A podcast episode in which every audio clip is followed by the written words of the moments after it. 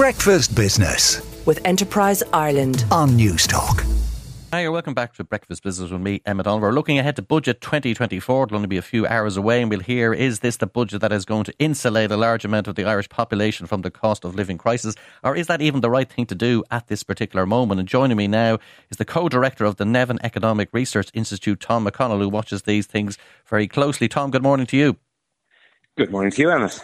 Now, you describe, uh, well, not you personally, but in the press statement from your institute, you describe this budget as potentially adding um, more inflation and moderately overheating the economy.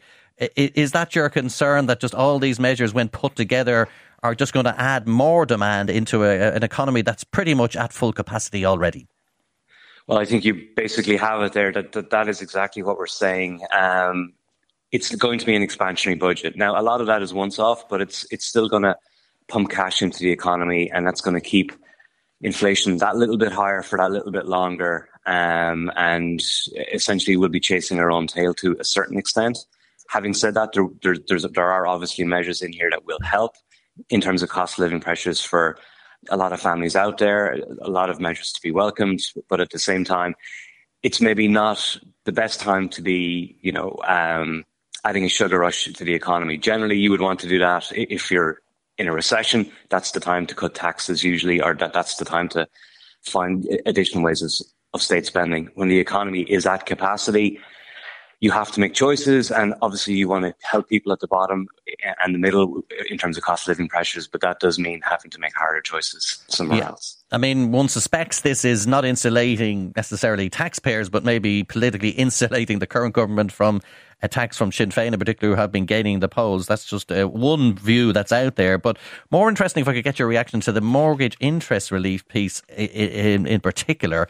Uh, the Irish Central Bank has made it very clear it doesn't agree with this policy, that it, cuts against what the ECB is doing, which is trying to reduce uh, demand across the economy. And then there's the question of why people on tracker mortgages as opposed to people on other mortgage products. Well, what's your overall view of that particular measure? Because it is very much going to be one of the centerpieces.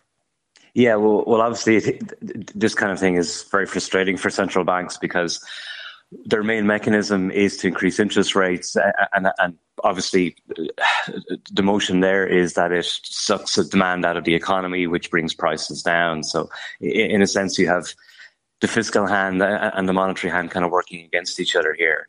I suppose the other point is that if you've been on a tracker mortgage for the last decade plus, you've you've benefited quite quite significantly over that period. And while, of course, we all sympathise with, with, with, people who are coming into difficulty, I think it's important that if there are supports in, ter- in terms of mortgage interest relief, that they are restricted to households that are uh, experiencing difficulty in terms of repayments and, and that they're time bound as well. And, and I suppose a further point is that it's still generally much cheaper to pay a mortgage than it is to to rent on a monthly basis. So, so, so people renting at the moment, and we know private rents have skyrocketed over the last decade. We'll be looking at this with a certain degree of uh, curiosity. Let's put it that way. Yeah, the fact that the renters' credit is increasing to seven fifty does that sort of insulate the government somewhat from that charge?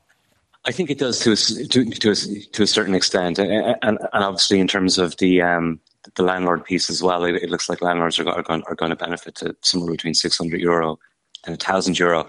Um, uh, so, so that would be a kind of a special tax break for, for landlords that they will get, which say your average worker working overtime will not be getting. And I suppose that, so, you, you know, the more you help one group, then you're looking at, well, what did you do for the next group? And again, ultimately, it becomes very difficult then in terms of the political economy. So I, I think the government, no matter what they do in, in terms of this, are, are always going to find another group that are unhappy that they haven't been treated in the same way. I suppose that's one of the difficulties associated with giving all of these special privileges to, to particular groups. You're better off having a simple tax system and then, and then maybe having a lower rate rather than giving special sweetheart deals to certain groups. Now, Tom, you, you guys are talking about a moderate addition to inflation. I understand it's it's very hard and difficult, very challenging to say precisely what yes. it might add. So we have to forgive you on that front. But do you think this is a very substantial stoking of inflation here, or do you think it's it's around the margin? Because we, we don't want to be the only country in Europe that's still lagging behind in getting it down. It is falling at a mm. core level in a number of countries. But we, we, we don't want to look back at this in six months' time and say that budget was wrongly framed and conceived, and we're the ones still with the high inflation, while the Germanys and Frances and Spains and all the rest are on the, the road to getting it down.